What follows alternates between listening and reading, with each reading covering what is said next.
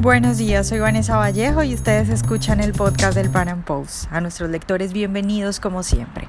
En Ecuador hay protestas en las calles, ha habido paro de transportadores, grupos de indígenas preparan un paro nacional para este miércoles 9 de octubre.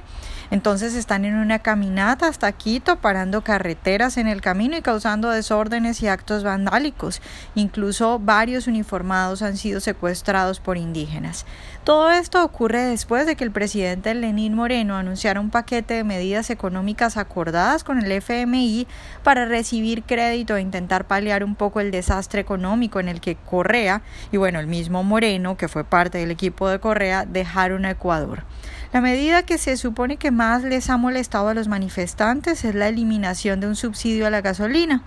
Sin embargo, como el mismo Rafael Correa lo ha dicho, detrás de todo esto lo que hay es un intento del correísmo por volver al poder y tumbar a Lenin Moreno, a quien consideran un traidor porque, bueno, se ha declarado opositor al expresidente. En el podcast de hoy analizamos lo que ocurre en Ecuador, hablamos del problema económico que hay de fondo y conversamos sobre si estas protestas pueden ser una amenaza real para el mandato de Moreno. Nuestro invitado es José Lo Andrade Rada, director ejecutivo del Instituto Ecuatoriano de Economía Política. José, buenos días y muchas gracias por estar hoy con nosotros. Muy buenos días, este, todo perfecto aquí, listo para responder y analizar la situación por la que atraviesa el país. José, pues empiezo pidiéndote que nos ayudes de pronto contextualizando y contando lo que ha ocurrido en la semana pasada eh, con estas protestas que se iniciaron eh, por la decisión de Lenin Moreno, el presidente, de quitar subsidios a la gasolina, pero que pues han ido creciendo y que ahora están en una situación bastante complicada, ¿no? Bueno, pues yo creería que debemos, en orden a contextualizar, como bien indicas, empezar por mencionar que el gobierno de Lenín Moreno heredó una crisis producto de más de 10 años de la puesta en práctica del socialismo del siglo XXI. Entonces, bajo esta, bajo esta circunstancia, pues, eh, de responsabilidad fiscal, de populismo, de autoritarismo y de concentración de poderes. En lo concerniente a lo económico, pues el gobierno anterior dejó un déficit insostenible, situación que llevó en su momento a Lenín Moreno a no tomar la vía más acertada, que es la vía de corte del gas, o de la vía de disminución del tamaño del Estado, de la vía de la sensatez económica, sino tomar la vía del continuo endeudamiento. Ese endeudamiento o esa visión de no recortar los gastos de manera significativa lo llevó a acercarse al Fondo Monetario Internacional y el Fondo Monetario Internacional, pues, en acuerdo con el gobierno, eh, sostuvo que debía haber una reforma laboral, una reforma tributaria, algunas reformas de orden, si quieres, más de autonomía para el Banco Central, pese a que en dolarización no necesitamos dicho banco. Eh, y, luego, pues, producto de estos compromisos, llegó la, la, la el, tan esperado eh, ajuste en orden a equilibrar las finanzas públicas. Como he sostenido en anteriores ocasiones, en realidad este es un problema económico que se traslada de las finanzas públicas hacia el resto de la economía, pero que tarde o temprano pues eh, tenía que de alguna manera irse saldando. ¿Qué es lo que ha sucedido en la práctica? Para equilibrar las finanzas públicas, unos veían venir la subida del IVA, yo creo que eh, los actores económicos, las personas que hacen influencia en este país, los que hacemos de alguna manera opinión, logramos detener la, llegada del IVA, que yo considero en extremo nocivo, pero para sustituir los ingresos que se habían pactado con el Fondo Monetario Internacional, obtener por parte del gobierno para darle algún tipo de sostenibilidad al presupuesto, pues se optó por eliminar los subsidios existentes a los combustibles en el Ecuador. Eh, para que las personas que nos escuchan lo conozcan, estos subsidios tenían aproximadamente 45 años de puesta en marcha para 1974 entraron por primera vez en Ecuador y como somos un país petrolero a algunos les hizo sentido. Sin embargo, pues han distorsionado de alguna manera la actividad económica, han hecho que no haya habido un verdadero sinceramiento de la economía, han, yo te diría, impulsado determinados comportamientos económicos que no se debieron haberse dado nunca. Y sin embargo, hoy, después de o tratando de pagar la factura en la mesa servida del socialismo del siglo XXI al gobierno de Rafael Correa, es, ha, sido la vía que el gobierno ha tomado, vía que eh, yo considero acertada, para, para ser honesto. Yo creo que lo más adecuado hubiese sido recortar el tamaño del sector del gasto público, recortar el tamaño del Estado, recortar ahí aquellas, aquellas instancias dentro del sector público que no son útiles y que en muchas ocasiones estorban a, a la sociedad civil, al país y a la economía en general. Pero dentro de lo posible, esta es una reforma que yo creo goza de aceptación dentro de los analistas económicos, dentro del mundo liberal, eh, parcialmente, dado que apunta, apunta, como te digo, al sinceramiento de la economía, apunta a la sensatez. Es una reforma que era necesaria eh, con o sin crisis, era una, una, una, medida que tenía que tomarse para que el, el conjunto de nuestra economía se adapte a la realidad. José, ahora pasemos a hablar un poco de las protestas, eh, de lo que ha estado pasando eh, y, un poco ya en la arena política de los intercambios, es decir, de Correa subiendo videos en sus redes sociales diciendo, eh, pues animando a las protestas y hablando directamente de que, de que hay que tumbar a Lenin Moreno y Lenin diciendo que, bueno, que Correa está aprovechando esto y de la relación de todo esto con Venezuela que también han señalado gente del, del lado de Lenin. Bueno, desde luego, desde la perspectiva de Rafael Correa, este es un momento que tenía que aprovechar, puesto que producto de esta, de esta pelea que hubo entre estos dos bandos de un mismo partido, recordemos que Lenin Moreno fue vicepresidente de Rafael Correa, y, bueno, este, estuvieron juntos, trabajaron juntos, y al fin y al cabo socialistas, porque también hay que reconocer eso, ambos socialistas son. Este, Rafael Correa tenía que contraatacar como reacción a un sinnúmero de, acusaciones que se han venido dando hacia él durante todo este tiempo. Rafael Correa es una figura pública eh, que goza de muy poca o de muy poca credibilidad en el país. Todo el mundo sabe que se encuentra envuelto o inmerso en actos de corrupción, que en este momento se encuentra prófugo del país en Bélgica que de llegar al país eh, sería tomado preso. La mayor parte de esos cuadros políticos o de aquellos que formaron parte del gobierno de Rafael Correa también se encuentran huidos del país, se encuentran fuera del país por casos de corrupción. Incluso su vicepresidente, vicepresidente de Rafael Correa y vicepresidente en su momento de Lenín Moreno, también se encuentra en este momento en la cárcel. Entonces, de alguna manera tenía que cobrárselas, de alguna manera tenía que manchar un poco la imagen del, de Lenín Moreno para quitarle credibilidad a las acusaciones que por todos lados se ciernen contra él. Ahora, recordemos que en medio de esto, de este socialismo del siglo XXI por el que atravesamos y que de todas maneras no hemos terminado de, de dejar, este, mucha gente que cercana al gobierno de Correa se enriqueció y es el, y, yo creo que han tomado este, este, este momento como, como el punto de revancha para tratar de desestabilizar a un gobierno que si bien no ha hecho todo lo que tiene que hacer y que incluso en términos de justicia o de seguridad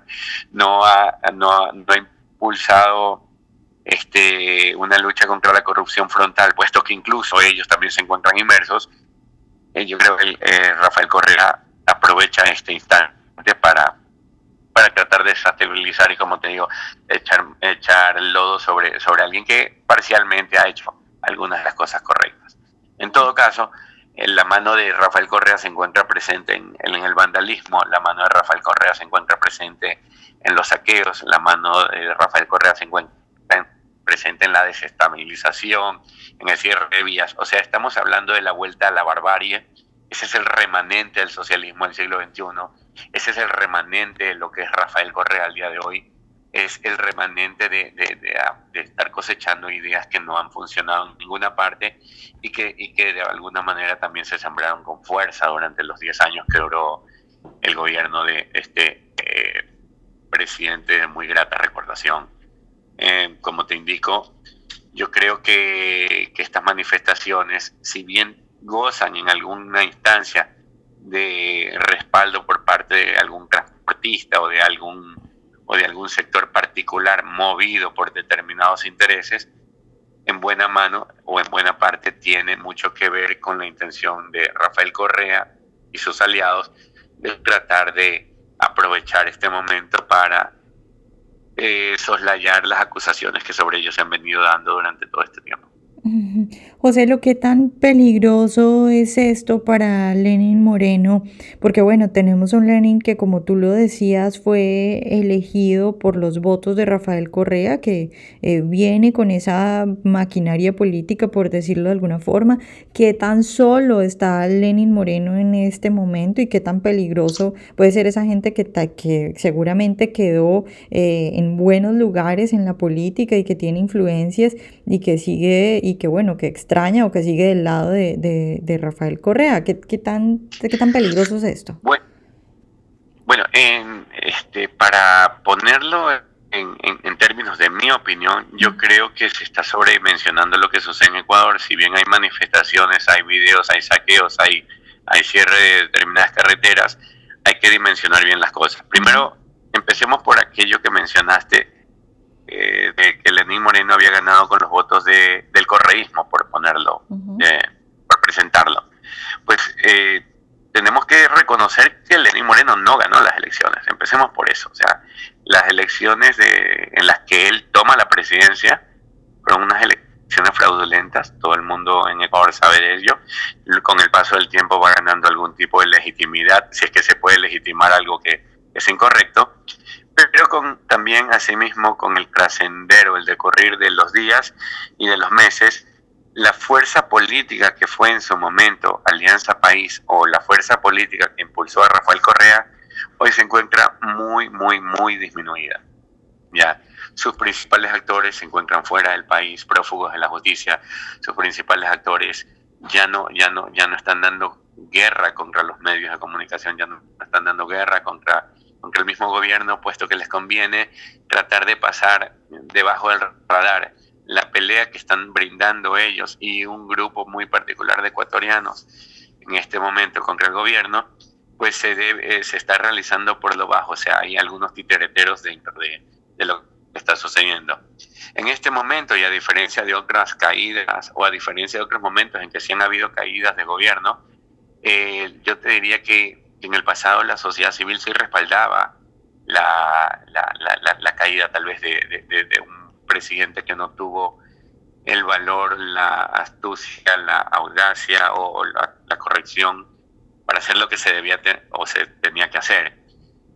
En el pasado, la sociedad civil, la opinión pública, grupos económicos importantes, fuerzas armadas en contra las personas que, que, cayeron de la presidencia. En esta ocasión no es así.